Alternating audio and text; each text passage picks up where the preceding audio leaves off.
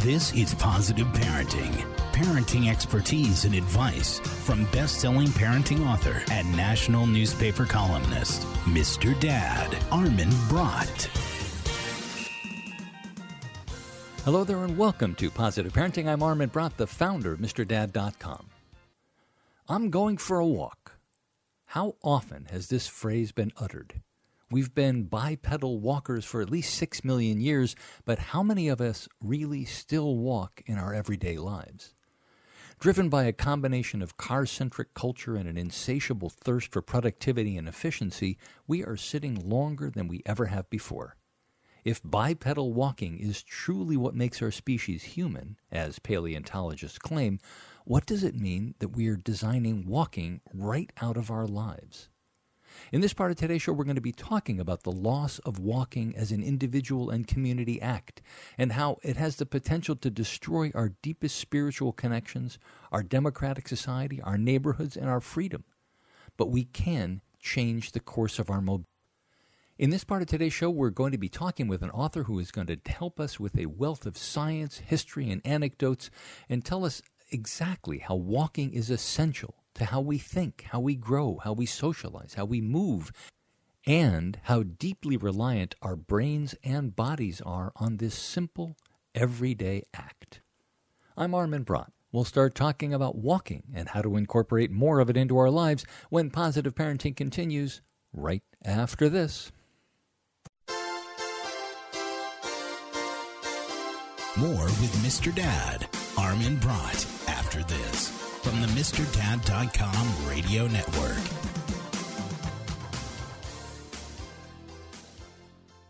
Okay, forest animals, today is a new day. Kids are coming to the forest, and it's up to us to make their visit a good one. Sparrow. Yes? Have you practiced the most popular bird songs for the year? Of course. Catchy. I like it. Okay, River. Dude. How's the temperature? It's a refreshing 52 degrees, man. Perfect for a little riverside shoeless relaxation. Ah, good. Owl, you here? Course. Who's asking? I am. Look, you know the drill. Sleep during the day, scare the kids at night. Perfect. I love my job. Uh, Oak Tree? Sup? Still in the same place I left you last year. That's what I like. Consistency. Well, it's not like I'm going anywhere for the next couple hundred years. I know. I love it. Uh, Turtle. Turtle. He's not here yet, man. Ugh, he's late every morning. You'd think he would have learned by now to leave the night before our meetings. Okay. Squirrel. Has anybody seen Mr. Squirrel? The forest has been preparing just for you. Visit a forest near you today. To learn more about cool things to do in the forest, visit discovertheforest.org. Brought to you by the U.S. Forest Service and the Ad Council. Welcome back to Positive Parenting. I'm Armin Brott, and my guest for this part of today's show is Antonia Malchik, who's the author of A Walking Life Reclaiming Our Health and Our Freedom One Step at a Time. Antonia, thanks for joining us. Thank you so much for having me. It's a pleasure. So, tell us a little bit about why a book on walking. It seems like an unusual topic, given that we don't walk so much anymore. I guess that I guess well, in a way that answers the question, doesn't it? That's we should it, be walking. It more. does.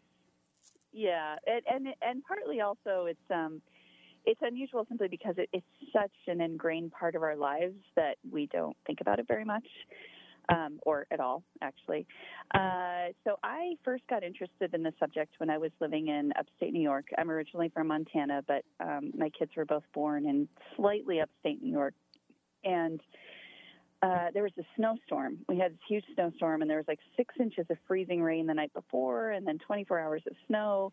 And being from Montana, I'm used to snowstorms, but um, I had I was pregnant, and I had a two and a half year old, and my husband was away, and it really and the power went out, and it really came home to me that I could not get anywhere because the snow was so heavy that all the plows broke down. Couldn't get out of my driveway. Um, and I was like, I need, you know, if my son has an asthma attack, which he had asthma at the time, time, and I need to go anywhere, I can't do it. I am completely trapped because I'm completely dependent on getting places in my car. And uh, my father, is, I'm a fifth generation Montanan, but my father is from the Soviet Union, and he used to tell us stories about just walking all over the canals and all over the city for hours and hours with his friends. And this was first under Stalin and then after Stalin died, but it was still a very, very politically and socially restricted society and country, and um, but they could talk about forbidden ideas while they were walking, and so I sort of got interested in those two. You know, my lack of freedom to walk with my kids, and my father's freedom to walk and think, even in a very restrictive society. And then having children, I was I just got very very interested in the mechanics of walking and the complexity of it. It it still fascinates me that you know mostly our kids learn to walk at some point you know, they tumble and fall. They take thousands of steps a day. But they learn to do it, and yet it's so complex that the best engineers in the world, the smartest people, have not yet been able to make a robot that is able to just walk in the world yeah. on two legs the way that we do. And it's funny you should mention that because I was just thinking this the other day. My oldest is is 29, and I still have a very strong memory of taking her to this place called all of a sudden I'm blanking on what it's called, but it's it's it's on the coast of California. Very very windy when she was about maybe a little bit less than a year and a half old. And we were standing on on the edge of a cliff, not too close to the edge, but and I was just watching her the way that she was somehow managing to maintain her balance with all the wind that would have been strong enough to knock her over a couple of months before and how all these complex movements that she was making to to stay upright. And then I was looking at your book and thinking you've got some sections in there about just what you talked about the the mechanics of of walking and how do you take one step without falling over completely? Or how do you walk slowly or how do you walk fast? It's it's it's just it's fascinating that we're able to actually do that. And it's good that we don't have to think about it because if you did you'd never get anywhere. It's absolutely true. I i think um one one uh, paper I read said that we our brains go through a billion calculations at least every time we take a step because you're right it's so complex. Uh, I hadn't actually even thought about wind, but you're right. That's something else that we have to take in. The way the air is moving every time we take a step, we have to take in if there's an obstacle coming towards us, whether it's stationary or whether it's moving, how it's moving, like another person on a sidewalk, for example um, or crossing a road, engaging how fast a car is, is coming. Um, and you have these systems, like the vestibular system in the inner ear, that actually detects the gravitational pull of the planet because when we're walking, it feels like you might be walking on a flat surface or on a trail, but actually you're on a planet that's moving at a thousand miles per hour, and you have to accommodate that. And um, I just find that mind blowing. Um, this just fascinates me. Even after two years of researching and writing, I'm just like, wow, it's amazing. How does it play out with people who don't learn to walk early? I know that there's a lot of controversy, and I've written a lot about this in my, my books on fatherhood at various points, talking about child development. That there's there's some battles going back and forth between people who say, "Oh, children need to crawl for as long as possible," and that kids who start walking early some of them don't do as well in math and science, and then other people say, well, kids who walk earlier do better in certain kinds of things. And how how does learning to walk affect us throughout our lives? That is a very interesting question, and I'm really glad you brought it up. Um, I do talk about one paper in particular that looked at children, infants who had uh, vestibular disorders, so that inner ear function. They weren't able to walk very well or very stably in the world because they had disorders in their inner ear, and that can um, show up in all sorts of ways. There's certain illnesses, or there might just be like a temporary vestibular loss, like if you get vertigo. Um, and I did find pretty significant links between vestibular disorders and um, later reading comprehension difficulties, uh, spatial relations because when you're walking in the world, the three dimensional world, you are constantly taking in all of this information about three dimensional space around you. And if you're not doing that, um, then it, it, does affect the growth of your hippocampus. But the, the, people who wrote that paper, when I emailed them, um, that was in France, and they said, you know, it's important to remember that some of those differences can be quite small. They're detectable, but they're small. And the kinds of therapies we have nowadays are so much better than they used to be. They can be really targeted uh, with sensory issues, vestibular issues. You can really think carefully about how to help children um, accommodate, uh, you know, or make up for those issues and and make you know close those gaps. Um, but it's interesting you brought up the walking versus crawling because I remember when my kids were little that that was when the big research was around about your children need to crawl more in order for their reading ability to really develop later. And my kids were in early intervention, um, and I'm sure you're familiar with that program.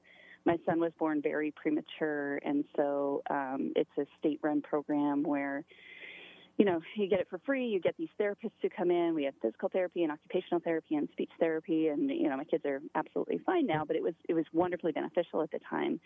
And these therapists told me about that, and they said they think it has to do with you know when you're crawling and you're moving your forelimbs, and again, it helps that hippocampus grow. Um, and I remember my older sister was really worried. This is before I started writing about walking. She was really worried because her oldest daughter never crawled. She went straight to walking. Um, and she was really, really concerned. And when her daughter was uh, not fluently reading in second grade, um, oh, she was has to be very concerned yeah. about maybe that had something to do with it. And you know, and now she's just an insanely wonderful reader and a very smart girl. Um, so I, I think it's one of those fields where we're always discovering new things and learning more about the human brain and how the human brain and the human body work together. Yeah, and it's there's no right or wrong answer. I don't think. I mean, there's certainly enough evidence on both sides of it that you could just say, you know, you do the best you can, and what are you going to do if your kid wants to crawl for a little while longer? Are you going to drag him up, Right. and, or if your kid wants to walk, you're going to, you know, what are you going to do? Push yeah, him back as I- down on the floor? Crawl. The book, my daughter, she didn't walk until 22 months, and and there was we tried everything, um, and eventually I just let it go, and you know now she walks fine and does karate and all sorts of things. And I, I do talk about the work of Dr. Karen Adolph, who runs the Infant Research Lab at New York University, and um, she is really firm about understanding when children walk is very much defined by the culture that they're raised in. So she studies walking all over the world.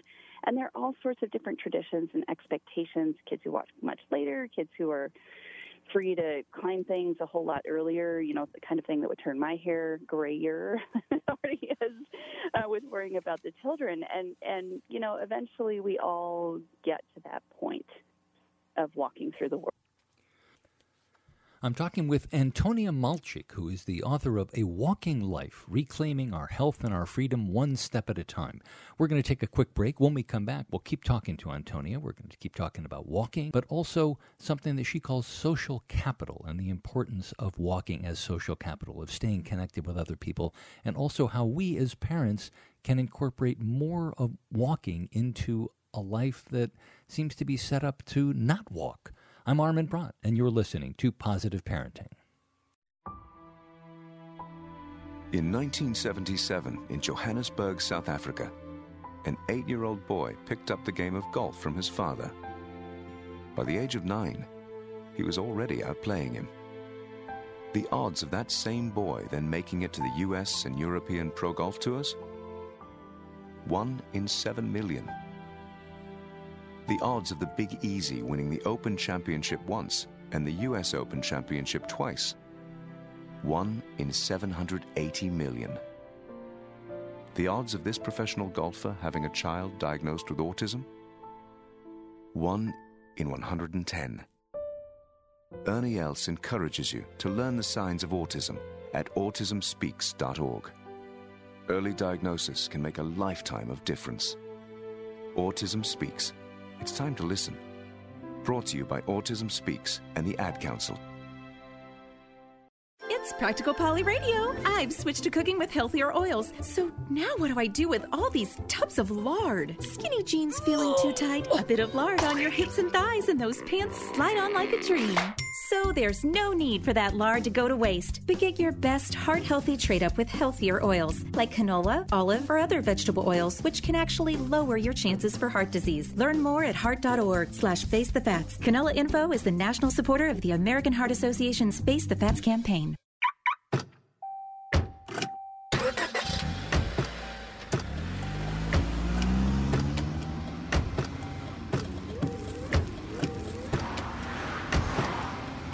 Driving has a rhythm all its own. Don't wreck it with a text. Before you get behind the wheel, silence your phone. Or better yet, designate a texter. For more text-free driving tips, visit stoptextsstopwrecks.org. Brought to you by the Ad Council and the National Highway Traffic Safety Administration. Welcome back to Positive Parenting. I'm Armin Brott. If you're just joining us, talking with Antonia Malchik, the author of A Walking Life Reclaiming Our Health and Our Freedom One Step at a Time.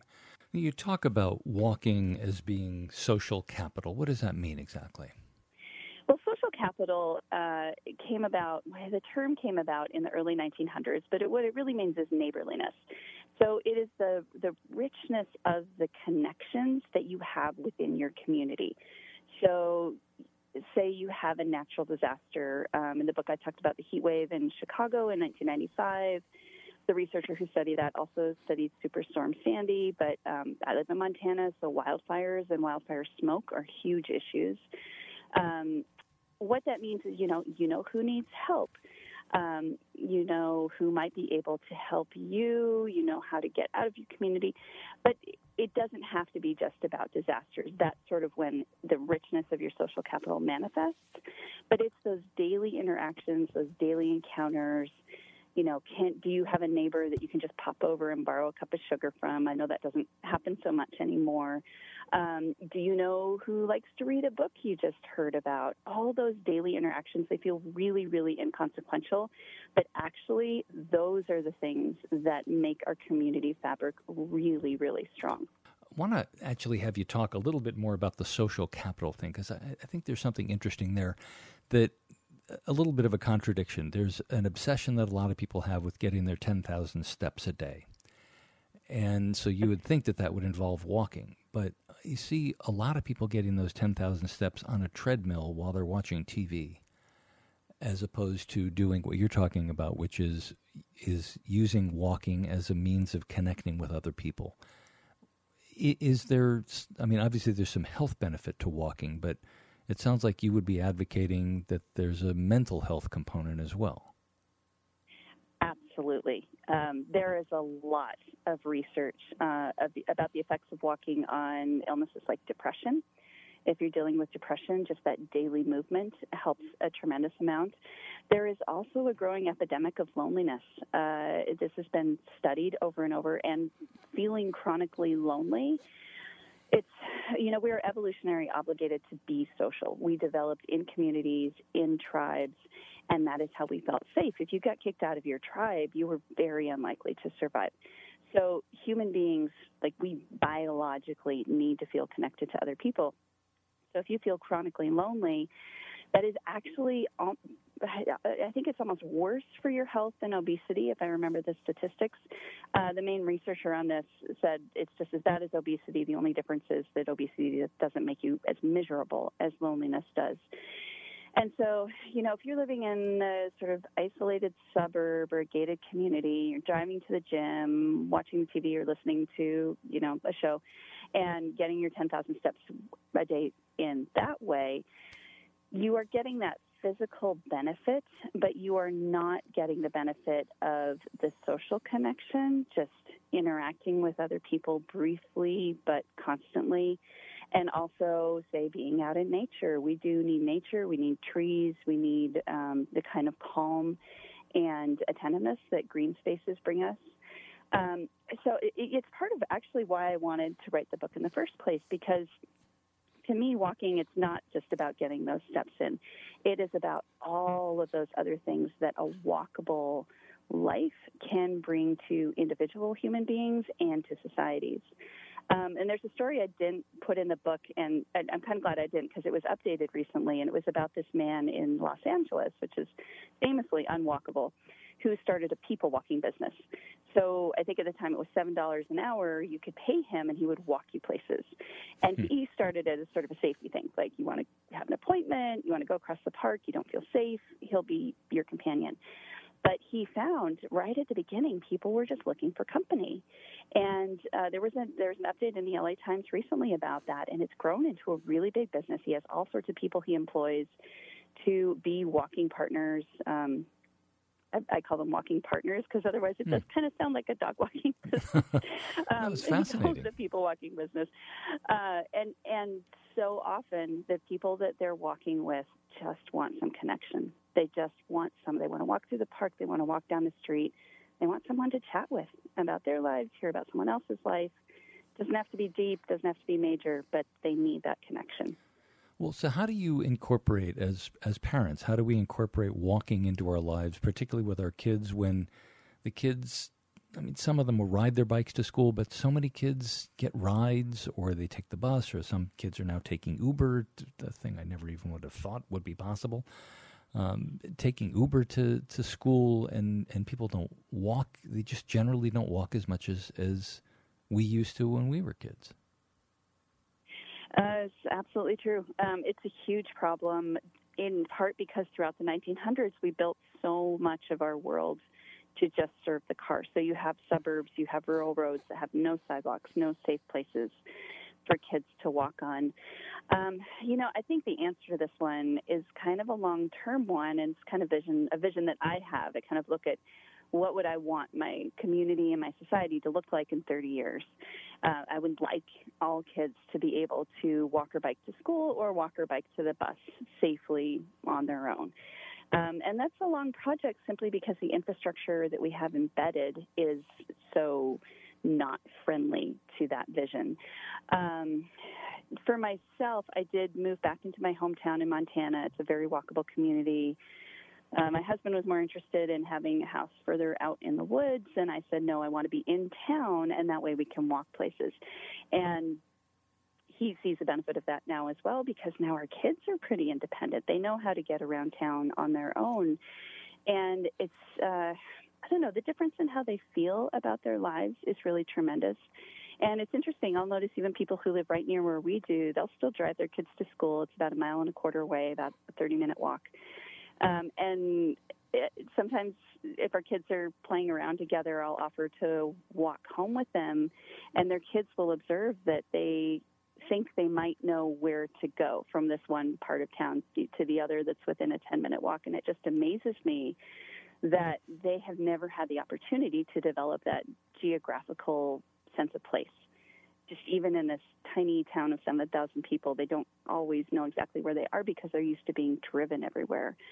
So I think the first thing is for people who can give their kids access to walking is to start making that a priority in their own lives if it's possible you know, if not, just getting out um, at the weekends or any other time, going for a walk together. We sometimes just go a walk around the block in the um, after dinner, especially when the weather's nicer. So there are a lot of options for that, and and just to warn everybody, they will whine at first. well, especially if they haven't Mine done not it a lot. keen on it when Yeah. we first started, especially since we'd always driven when we were living in a rural area. They they did not want to walk, but they adapted pretty quickly, and now they like it. Do you think that people need any kind of special equipment to walk, or can you just do it with whatever you've got on? Am an advocate for doing it with whatever you've got on. I don't wear special shoes. Um, I have a pair of leather boots that I wear walking. Um, but of course, if you have any kind of mobility issues, then yes, you are going to need mobility aids to walk around. And that's part of where also the rest of society comes in, really thinking about how we design sidewalks, how we design streets, so that if you have the use of a wheelchair, you can walk anywhere that you want to go. You shouldn't be limited just because you need an, a mobility aid. Um, but other than that, I, you know, I wear a hat to protect me from the sun. Um, we've kind of stockpiled, not stockpiled, but we we all have you know rain pants and coats, and but we also only own one very old car, so I think the cost of that is is more than balanced out by getting rid of our second car. How do you respond when people say, and I'm sure that they do, that it's not safe? And you mentioned a couple of things that, that our world is set up for cars and there aren't sidewalks in a lot of places, and we don't want our kids walking through sketchy neighborhoods potentially. Uh, how do you how do you deal with that part of it?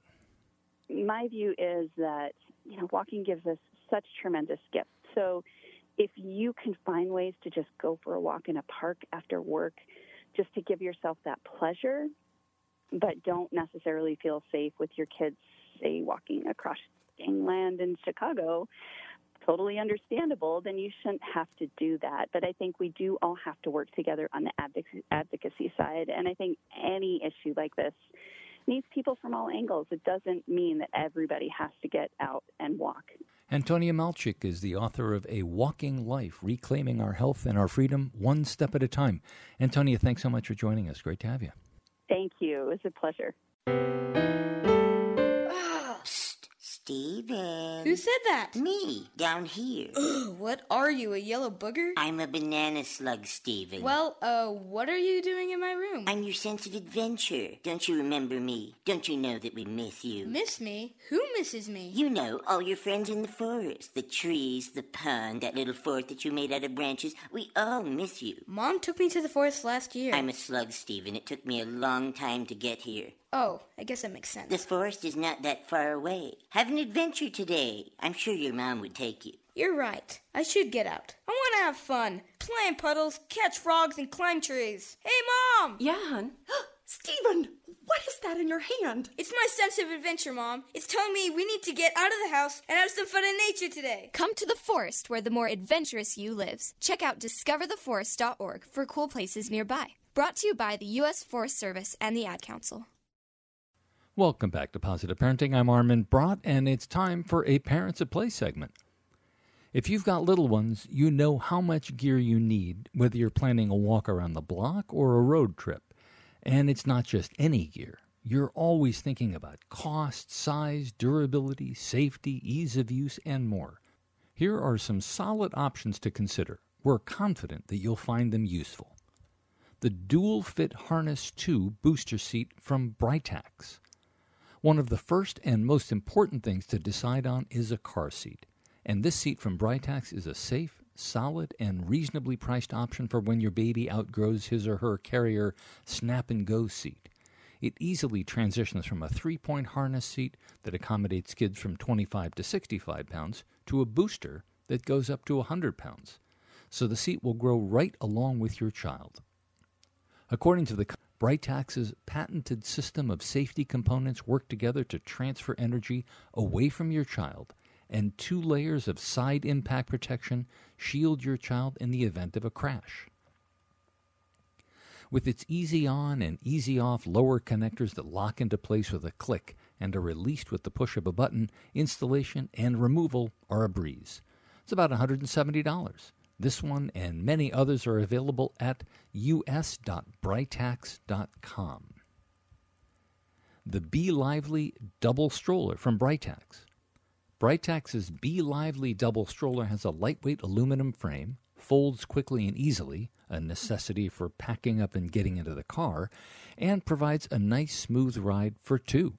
And since Britax knows how much moms and dads have to schlep around, it comes with six storage pockets and a large underseat storage basket, so there's plenty of space for everything. The stroller itself is easy to push and maneuver and is also compatible with your infant car seat when it's paired with an infant car seat adapter kit, which is sold separately. It costs under $400, and you can find out a lot more at us.britax.com. Natural Flow Options Plus anti colic bottles from Dr. Brown's. Nothing brings a tear to a parent's eye quicker than when their own children are crying. Fortunately, if some of that crying is caused by colic, Dr. Brown's has a number of cool, innovative options that can help. Dr. Brown's bottles have been clinically proven to reduce colic, decrease spit up, burping, and gas.